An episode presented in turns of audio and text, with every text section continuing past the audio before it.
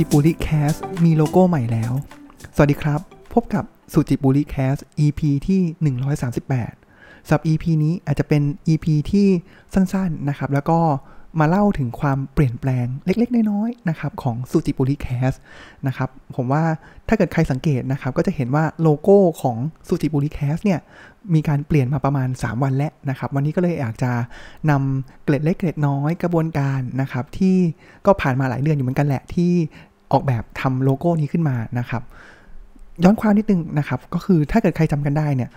สุจิปุลิ Cast เวอร์ชันเก่าโลโก้เก่านะครับ ก็จะเป็นโลโก้ของคนเปิดหนังสืออ่านอยู่นะครับ โทนก็จะเป็นสีเหลืองสีส้มนะครับ แล้วตาก็จะโตๆหน่อยนะครับ ซึ่งอันนั้นเนี่ยที่มาที่ไปเลยนะครับ ก็คือจะเป็น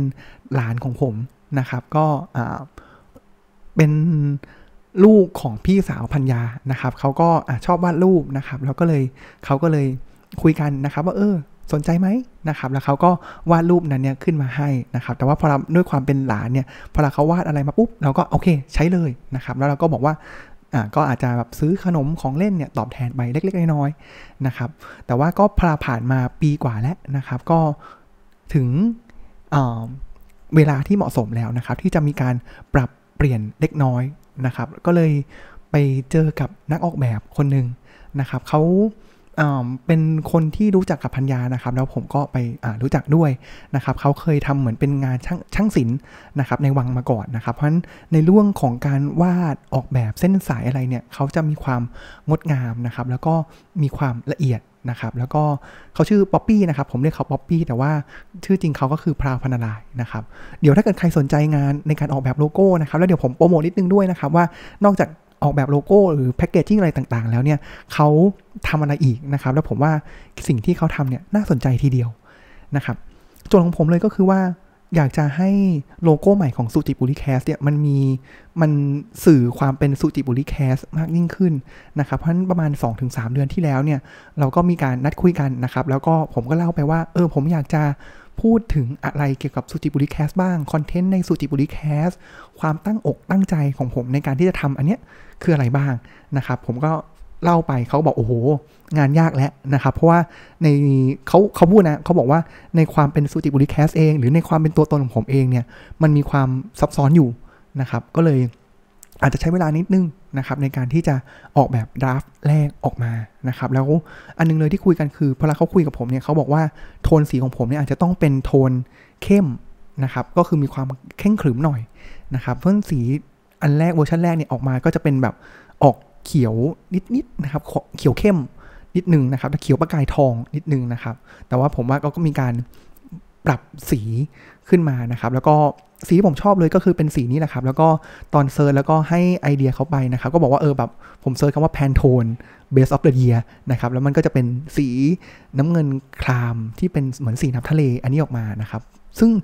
สำหรับผมผมมานั่งคิดไว้ดีนะครับเฮ้ยรูปสีเนี้ยมันโทนเดียวกับแบงค์ชาติเลยนะครับใกล้เคียงกับแบงค์ชาติเลยนะครับหรือว่าที่ทำงานเก่าผม TTB แต่ว่า TTB เฉดจะ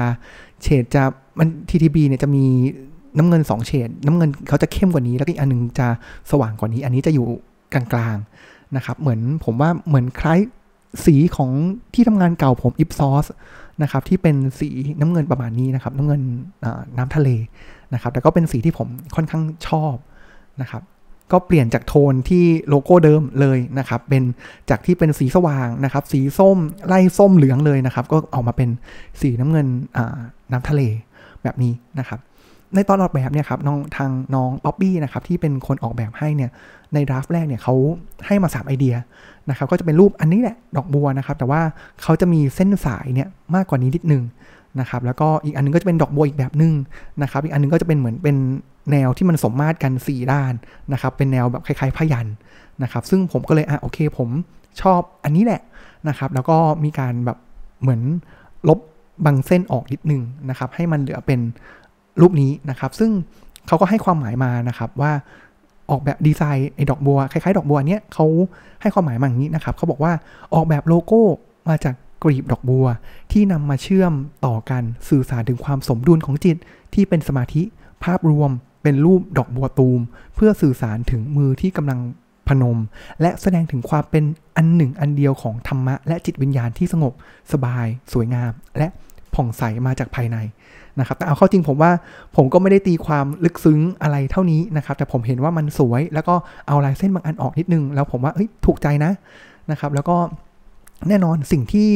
สำหรับการผมที่ผมตีความก็คือดอกบัวอยู่แล้วนะครับ แล้วผมว่าดอกบัวมันเป็นตัวแทนของความงดงาม เป็นตัวแทนของสมาธิแล้วก็จิตใจนะครับ แล้วผมว่าชื่อสุจิปุริแคสตัวชื่อสุจิปุริแคสเองเนี่ย ตัวสุจิปุริเนี่ยก็ เป็นชื่อทางศาสนาอยู่แล้วนะครับ ก็คือเหมือนเป็นเรื่องของหัวใจนักปราชญ์อยู่แล้วนะครับ ซึ่งการใช้ดอกบัวมาแสดงเนี่ยมันก็โอเค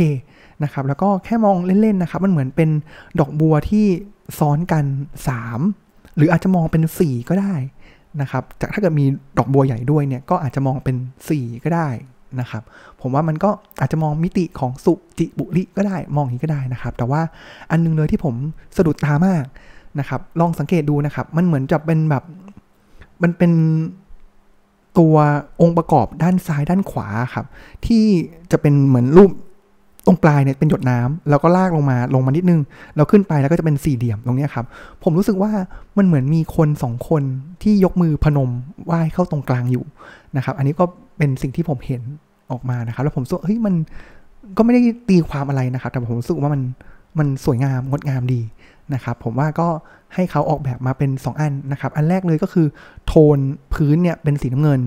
นะครับ แล้วก็ตัวโลโก้เป็นสีขาวนะครับ แล้วอีกอันนึงก็คือกลับด้านกันนะครับ ก็คือพื้นเป็นสีขาว แล้วก็ตัวโลโก้เนี่ยก็เป็นสีน้ำเงินนะครับ ก็ใช้ได้หลายสถานการณ์นะครับ ซึ่งก็ผมว่ามันก็เหมือนหลาย ๆ ที่นะครับ ที่มีการรีแบรนด์นะครับ แล้วก็มีการปรับเปลี่ยนตาม เปลี่ยนไปเรื่อยๆนะครับเพื่อผมว่าการปรับเปลี่ยนเนี่ยมันก็ทุก ๆ ครั้งที่มีการเปลี่ยนแปลงเนี่ยมันก็ทำให้มันคือความก้าวหน้าแล้วก็ความพัฒนาของของเราเองนะครับ ซึ่งถูกใจนะ ผมว่าถูกใจนะครับ แล้วก็อุดหนุนสนับสนุนเขาไปนะครับ ทีนี้ผม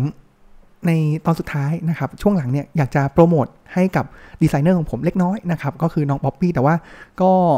ถ้าเกิดใครสนใจนะครับในงานของเขานะครับก็คืองานออกแบบโลโก้นี้ด้วยนะครับ แล้วก็เขาก็ยังมีงานศิลป์อื่น ๆอีกนะครับ ซึ่งจริง ๆ แล้วพันยาผมก็เป็นลูกค้าเขาด้วยเหมือนกันนะครับ อุดหนุนเขาเหมือนกันนะครับ สิ่งที่ทางน้องเขาทำนะครับ ออกแบบเลยอันแรกเลยนะครับเขาลักษณะของเขาคือเขาเป็นนักออกแบบกลิ่นด้วยนะครับ ทางเขาเองเนี่ยครับเขาก็จะเหมือน พูดคุยนะครับอย่างเช่นพันยาผมเนี่ยครับก็มีการพูดคุยว่าเป็นยังไงนะครับแล้วแล้วเขาก็ออกแบบกลิ่นน้ำหอมเนี่ยที่เป็นเหมือนน้ำหอมที่เฉพาะเจาะจงสำหรับคนคนนั้นด้วยนะครับเพราะผมว่าก็น่าสนใจนะว่ามันแต่ละคนเนี่ยเราอาจจะไม่จำเป็นต้องซื้อน้ำหอมตามตลาดที่มันมีอยู่แล้ว แต่ว่าเราสามารถที่จะใช้บริการและเขาออกแบบกลิ่น น้ำหอมที่เป็นเอกลักษณ์เฉพาะตัวคัสตอมไม ของแต่ละคนได้นะครับ ผมว่าอันนี้ก็น่าสนใจนะครับ แล้วก็สิ่งที่เขาทำอีกอันนึงนะครับ ผมว่าอันนี้ก็น่าสนใจแล้วก็เออไม่เคยได้ยินเหมือนก่อนนะครับ คือเขาเป็นช่างศิลป์อยู่แล้วนะครับ แล้วเขาก็ถนัดการวาดภาพวาดลายเส้นต่างๆนะครับ ซึ่งภาพที่เขาวาดลายเส้นเนี่ยคือเป็นวาดภาพคมภาพคนนะครับ แล้วเขาก็เหมือนเขาแบ่งเป็น2โปรเจกต์นะครับ ลองฟังดูนะครับ โปรเจกต์อันแรกเลยก็คือภาพสุดท้าย นะครับก็คืออะไรก็คือเขาเรียกว่าเป็นภาพวาดที่เป็นมรณานุสติ ก็คือภาพสุดท้ายของผู้คนนะครับก็คือเหมือนกับว่ามีตัวอย่างมีตัวอย่างนะครับ ก็คือมีคนที่เขาเคยให้ทางป๊อปปี้เนี่ยเขาวาดให้นะครับเขาบอกว่าแกคนคนนี้มีชีวิตแค่หนึ่งเดียวนะครับ แล้วอยากจะมีภาพภาพหนึ่งซึ่งภาพนี้ มันเป็นภาพวาดของเขาตอนที่เขายังมีชีวิตอยู่นะครับ แล้วก็เพื่อเป็นการระลึกให้รู้ถึงความไม่ประมาทในชีวิตนะครับ แล้วมันก็จะเป็นภาพที่มีอยู่ภาพเดียวนะครับ แล้วก็อาจจะมีแม่ชีท่านหนึ่งนะครับ ก็เคยให้ป๊อปปี้เนี่ยวาดให้นะครับ ก็เป็นรูปแบบ 80 เป็นภาพสีน้ำมันนะครับ 80 คูณ60นิ้วนะครับ ซึ่งเขาก็บอกว่ารับเนี่ยรับงานเนี่ยภาพ ภาพหนึ่งเนี่ยราคาก็ประมาณ 25,999นะครับภาพสื่อน้ำมันตัวนี้นะครับ แล้วก็วาดเนี่ยก็คือเดือนละครั้งแล้วต้องมีการจองล่วงหน้าด้วยนะครับ ซึ่งอันนั้นคือแบบแรกนะครับ ก็คือมรณานุสติเนาะกับอีกแบบหนึ่งที่เขาวาดก็คือเขาใช้คำว่า real beauty นะครับ ก็คือรับวาดภาพคนที่เป็นมุมมอง โดยถ่ายทอดความงามจิตวิญญาณที่ซ่อนอยู่ใน บุคคลนั้นๆนะครับ มันจะมีความคัสตอมไมแล้วก็มีความที่มันไม่ใช่มาถึงแล้ววาดเลยนะครับ แต่ว่าคนวาดเองเนี่ยคือต้องมีความเข้าใจในคุณค่าของคนนั้นๆก่อนนะครับ ซึ่งมันก็จะเป็นอ่าอันนี้จะราคาถูกกว่าหน่อยนะครับ ก็เขาคิดราคาอยู่ 9,999 นะครับ แล้วก็ส่วนใหญ่เนี่ยคือเขาจะวาดที่อยู่ในภาพก็คือคนคนนั้นแหละในภาพปัจจุบันนะครับ แล้วก็อาจจะมีการสัมภาษณ์พูดคุยว่าเฮ้ย การตีความหมายมันไม่ใช่แค่วาดตรงๆออกมา แต่ว่าอาจจะมีตีความหมาย แล้วก็ใส่คุณค่า real beauty ของคนคนนั้นไปด้วยนะครับผมว่าก็เป็น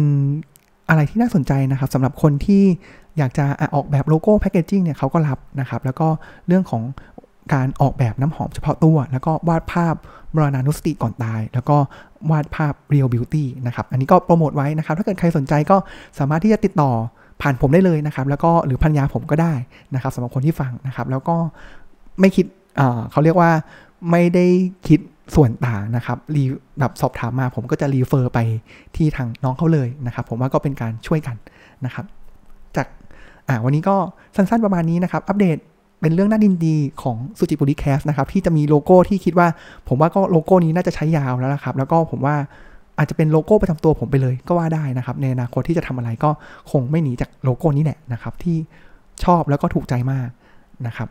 สำหรับวันนี้ก็ขอบคุณที่ติดตามรับฟังนะครับ แล้วก็ใครสนใจนะครับที่จะออกแบบน้ำหอม ออกแบบโลโก้ ออกแบบ packaging หรือว่าวาดภาพของตัวเราเองเนี่ยครับก็